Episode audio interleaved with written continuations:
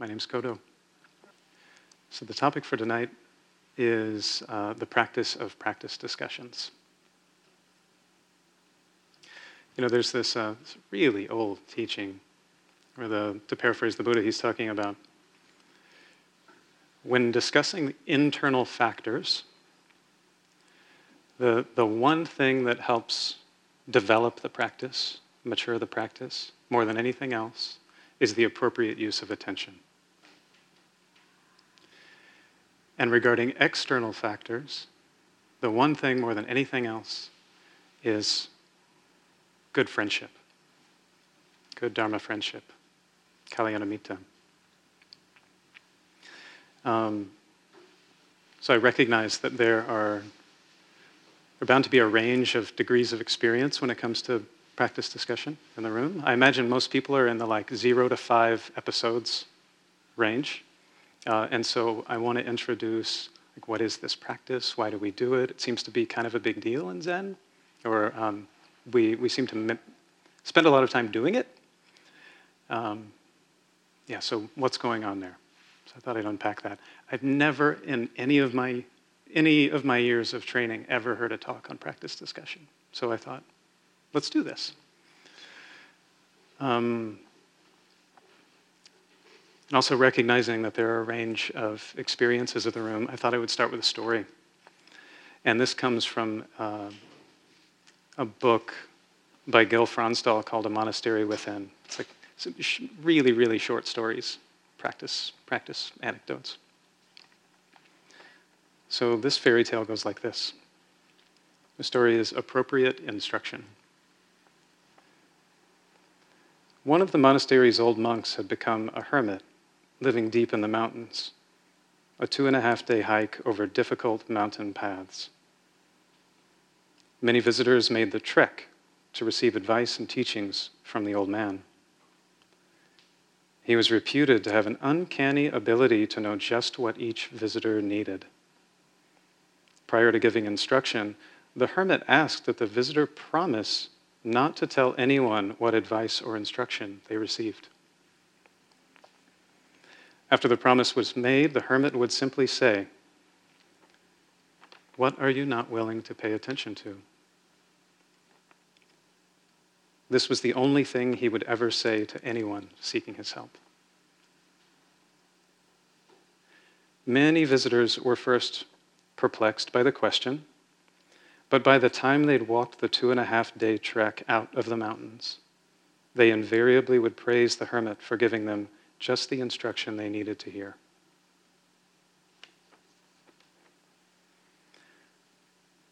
Somehow it was the teaching for everybody, and it was the teaching just for them.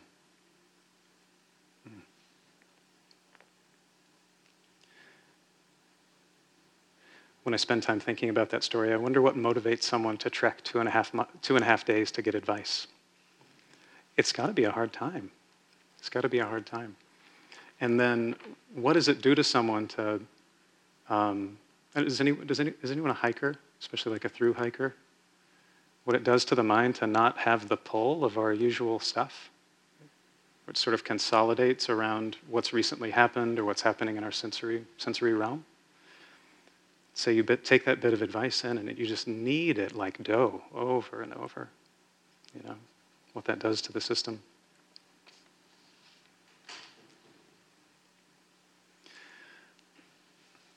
So I want to talk about this practice discussion in sort of three ways.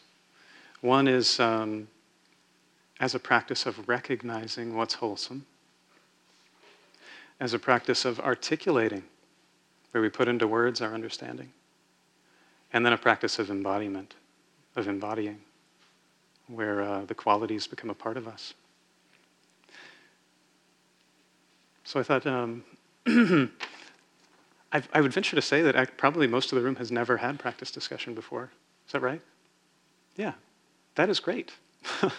So I thought I would describe kind of what this is, and just to give you a sense of it.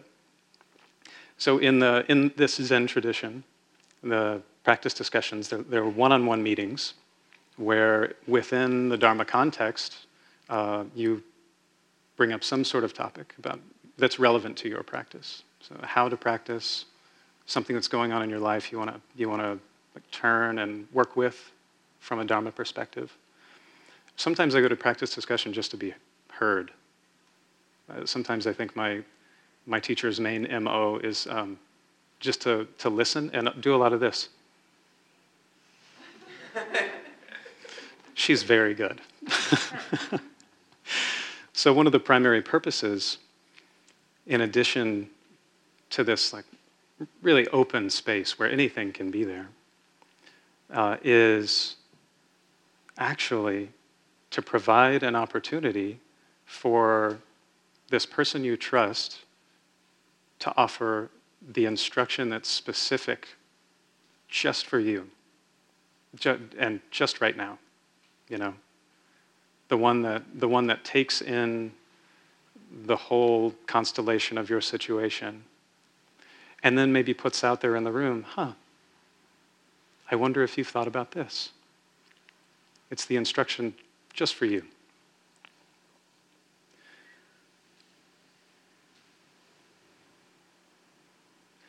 So this sort of recognizing, articulating, and embodying, it doesn't just happen in these one-on-one meetings. It's not like that's where all the juice is in Zen practice, of course. We have things like this where we get together in a group and we talk about a theme, have Q&A. I consider this good Dharma friendship. Dharma buddies, that's awesome. We'll hear more about that later. Small groups, classes, all these sorts of things where you can get together with other people who are practicing. But just to hold this one up and shine a light on it, practice discussion. Some context in the tradition, we have all of this koan literature. Has anyone seen the books? It's like these meetings between teachers and disciples, and some decisive and seemingly random thing is said. And then somehow the teacher has the phrase, or they have an understanding where there's an insight right in the moment. So we have all this in the background. I remember my first practice discussions were terrifying, just terrifying, in part because they were super formal. The place where I was going, I'd never really seen the teacher speak in a, you know, normal socialized way. I'd only ever seen him do Dharma talk, and then I was going to go into this room and talk to this person, and I'm like, I was really scared. Confession.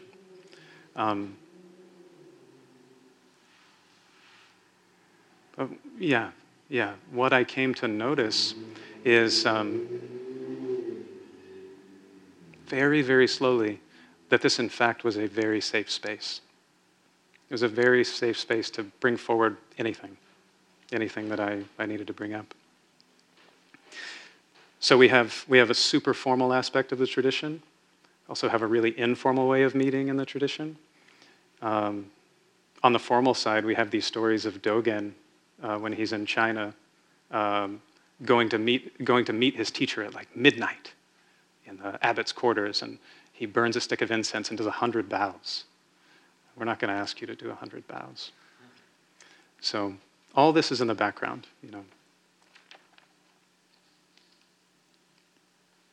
These days, practice discussion happens certainly on retreat, on sesshin, when we do concentrated sitting. Also, we do it off retreat, sort of our daily life practice and discussion. Because this seems to be coming up, and I think is important to emphasize, I have heard and experienced for myself, practice discussion feels like a high-pressure situation. Is that relatable? Yeah. It's like, we're going to go have a one-on-one discussion with this person? Like, may as well be from another planet. So there's this other high-stakes practice that we have in Zen called orioki. It's a formal meeting. Everything is very prescribed. I've talked about this some before, younger than Zen. The... Invariably, it's very, very common that first time people do this, the first 20 times people do it, they're really worried about the details. Like, am I going to get this right? Or is like the head of the meditation hall going to run over here and Tell me about how this is wrong. But Blanche Hartman, the first abbess of Zen Center, she liked to break through the pressure by summing the whole thing up as this. We're going to unwrap our bowls, we're going to eat, we're going to wrap them back up, and no one's going to die. Kind of the same thing with practice discussion. It's like, we could think of it as like a really high-pressure situation, sure, but really all that's going to happen is like you'll go into a room, you'll have a seat, you'll talk about a Dharma topic, then you'll leave. And if everything goes well, everyone's going to be okay. One of the secret options, if through this talk you start pondering and you're like, oh, you know, I think maybe I want to go have a practice discussion with one of these practice leaders who's out here on the board. Most of them are totally open to taking a walk and doing practice discussion. It feels way less high stakes if you're walking down Waller Street than if you're in a small room.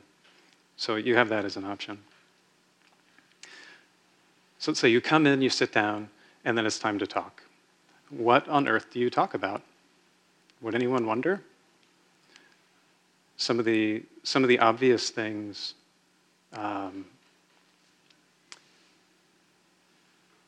One way to sum this up, as it's put kind of in the old text, sort of paraphrasing them, is asking about, in relationship to my practice now, like describing this is what I'm observing. This is how I'm relating to it, and this is the practice that I'm doing, and then this is what I'm seeing. These are some of the challenges I'm having with that. In the formulaic way, it's what's skillful. It's like asking, in this situation, what's skillful? What's beneficial? What's going to lead to my long-term welfare? You know. But again, to emphasize that whatever question you put into the room, it's entering into a field of giving. It's like a field of generosity. Whatever you offer is just, in most cases, just being held in this really warm, open way. So I find practice discussion one of those places where I can take a little bit of risk and grow my trust. Well, it seems kind of high stakes. In some ways, it's also incredibly low stakes, because the person you're sitting across from is training in non-judgment. We've been doing it for years. Whatever arises, totally welcome. One of the reasons that this is actually revolutionary, and I know I'm kind of making light of it, but I do want to emphasize this point. It's a place where you can discuss and you can bring up things where there is no damage to your social life. You know? Those things that are kind of on your heart but you don't really want to bring up. Can I talk about this with my friend? It's kind of risky. You ever have any of that inner monologue? This is a place that's kind of free of that. It's really safe in that way. So what's skillful? What's blameless? How should I practice?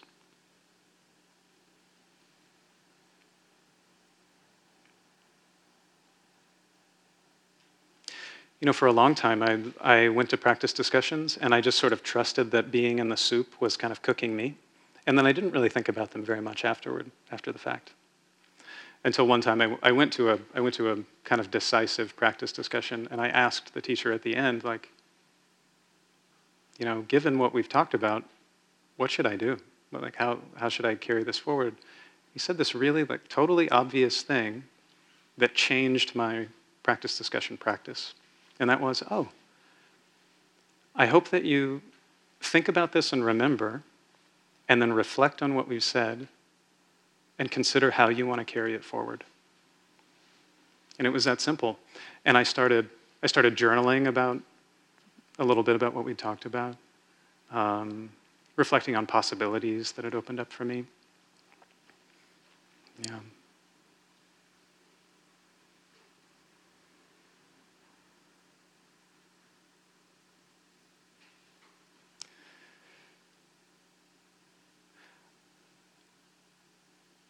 So I've been emphasizing the simplicity of the form.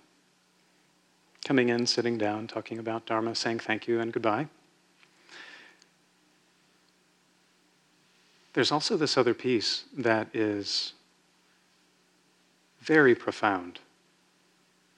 But I think practice discussion is one of the best places where we see the teaching and actual life come together.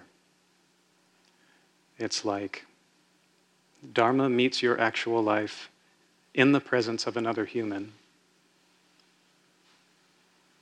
And there's something very profound and mysterious about how that bubbles up and comes together, and what we come to know about ourselves through the process.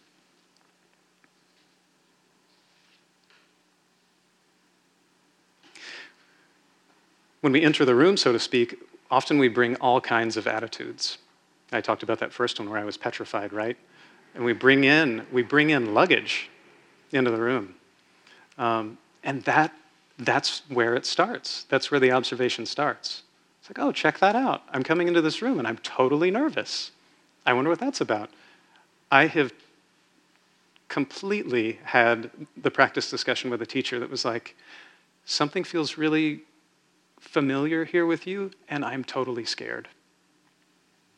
And that became the basis for the conversation. So really anything goes. But checking out the attitudes we bring into the room, checking out the attitudes we bring into practice discussion, that's worth our reflection. All these things considered in terms of attitude and content, one of the encouragements is to raise a topic that can have an influence on your practice. So, for example, if I'm meditating and I'm consistently having a certain kind of difficulty, raising that particular question in practice discussion could have a difference in how I do my meditation practice. You know, it's something consequential.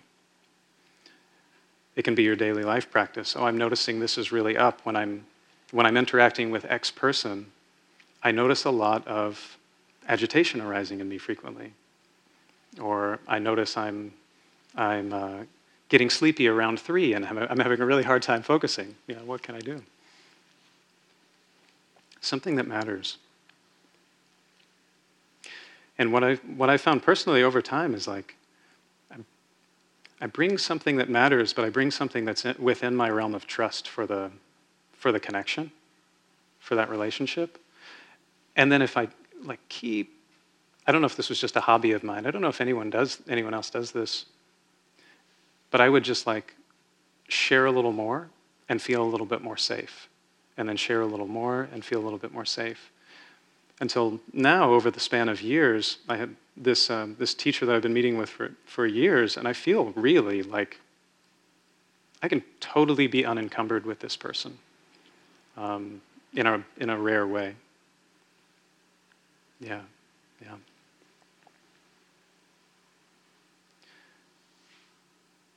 So then there's the person sitting opposite you, right? I've been talking a lot about, you know, what we bring into the room and the content, what we bring up.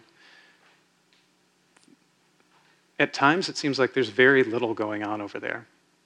I've certainly sat across from teachers, and it's like total mirror, total blank screen, you know? And I've been across other teachers who totally seem like dancing, joyful. It looks like they're at a party or something, you know? There's a lot of energy in the room.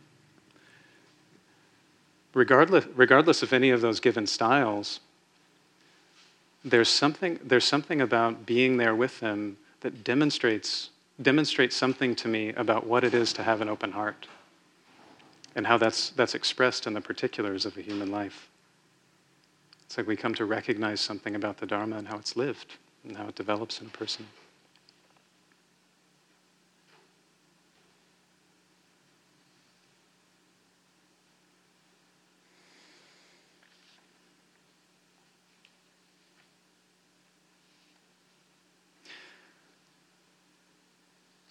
One of my other encouragements regarding the person who's sitting on the other side is check teachers out.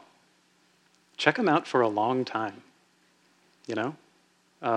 And what that means is like, in the text anyway, what it is observe how they behave, observe how they speak, and check to see, is there greed operating here? Is there hatred operating here? Is there delusion operating here? Or are the opposites there? Can I see in this other human generosity? Can I see their goodwill? Can I see their clear seeing? And see how you can tune into that. But really spend your time checking them out.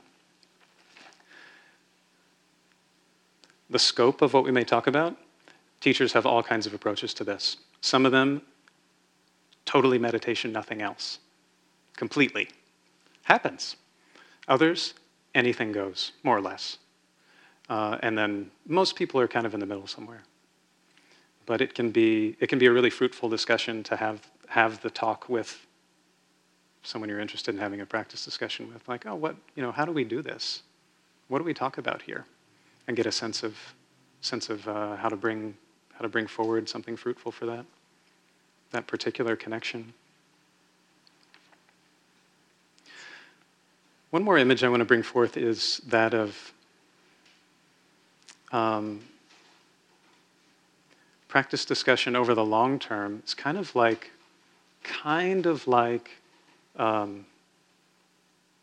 apprenticing to learn how to play an instrument. You know, there can be,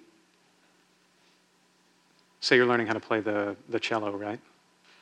And you know how to read music, so that's a good start. You have your bit of sheet music. That's our Dharma on paper. Our Dharma on paper is just this sheet music. And then you listen to the recordings of someone who's been, it's like Yo-Yo Ma, who's been playing for like 60 years, right? And you can hear all this subtlety and beauty and shade and like all this interpretation that happens. And the sort of apprenticeship in terms of the cello is like, you bring forward your music. This is how I play this bit of sheet music. And then you have this other person there in the room listening who's not like, I don't think disciplining, but they're like, wow, you know, I hear this. I hear this in you. Do you notice this in how you play? Have you considered this possibility? And then you grow, like your skill and your subtlety starts to grow in terms of the instrument. Same thing with the Dharma. It's like we have this written Dharma and we have these, we're so lucky for folks who are motivated to study the Buddha's teaching. We have a place like this where I think there are people living up the street who've been doing this for 50 years. You know, it's pretty unbelievable. How is it that they think about the Dharma? How do I hear the virtues and the Eightfold Path like developing in this life of someone who's so deeply integrated it? Yeah, it's remarkable.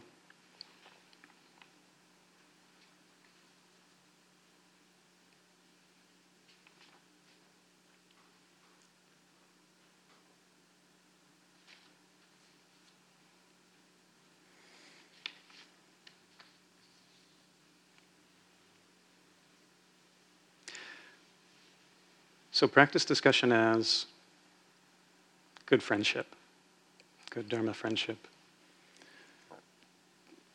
There's an old poem in the Therigatha, it's the verses of the elder nuns, Kisa Gotami.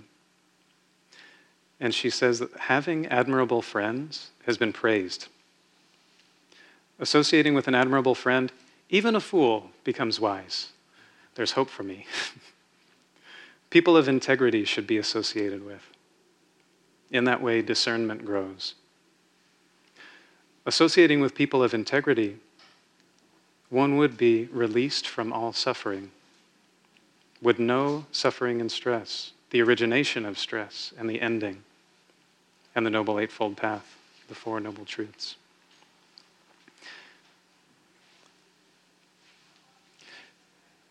As something that supports the development of a life in peace, in recognizing the path of peace, learning how to speak about it, learning in your own language how to speak about it, and then learning how to embody it, live it, be it in the world.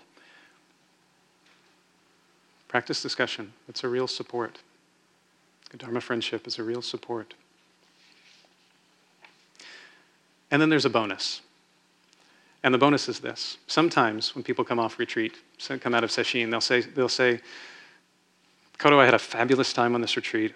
It was really deep for me. I've not ever seen my mind or my heart in this way before. How can I keep this going? Sometimes that happens. And this practice of good friendship, connecting with Dharma friends, is pointed to directly in these old texts as one of the factors that helps us from sort of like declining in the fruits of whatever we've touched in the stillness. Either declining or not integrating. So,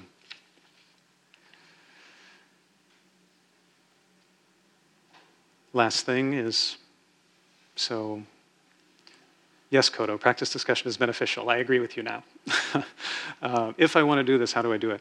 There's this whole bulletin board in the hallway over here, next to the bookstore hallway. I think there are like 20 or 25 practice leaders up there. Some of them you may know, some of them you don't. Several of them are YAZ facilitators. And there's contact information for most everyone up there. Just if you wanted to, you know, if you see someone up there and you're like, yeah, I think I could go there. Feel free. And if contact information isn't available for anyone up there, the front office is a good way to connect. If not that, just email me and I can connect you. So, yeah. Practice discussion as this practice of recognizing, this practice of articulating, this practice of embodying. Maybe I hope that talking about it a little bit can make it just a shade more approachable.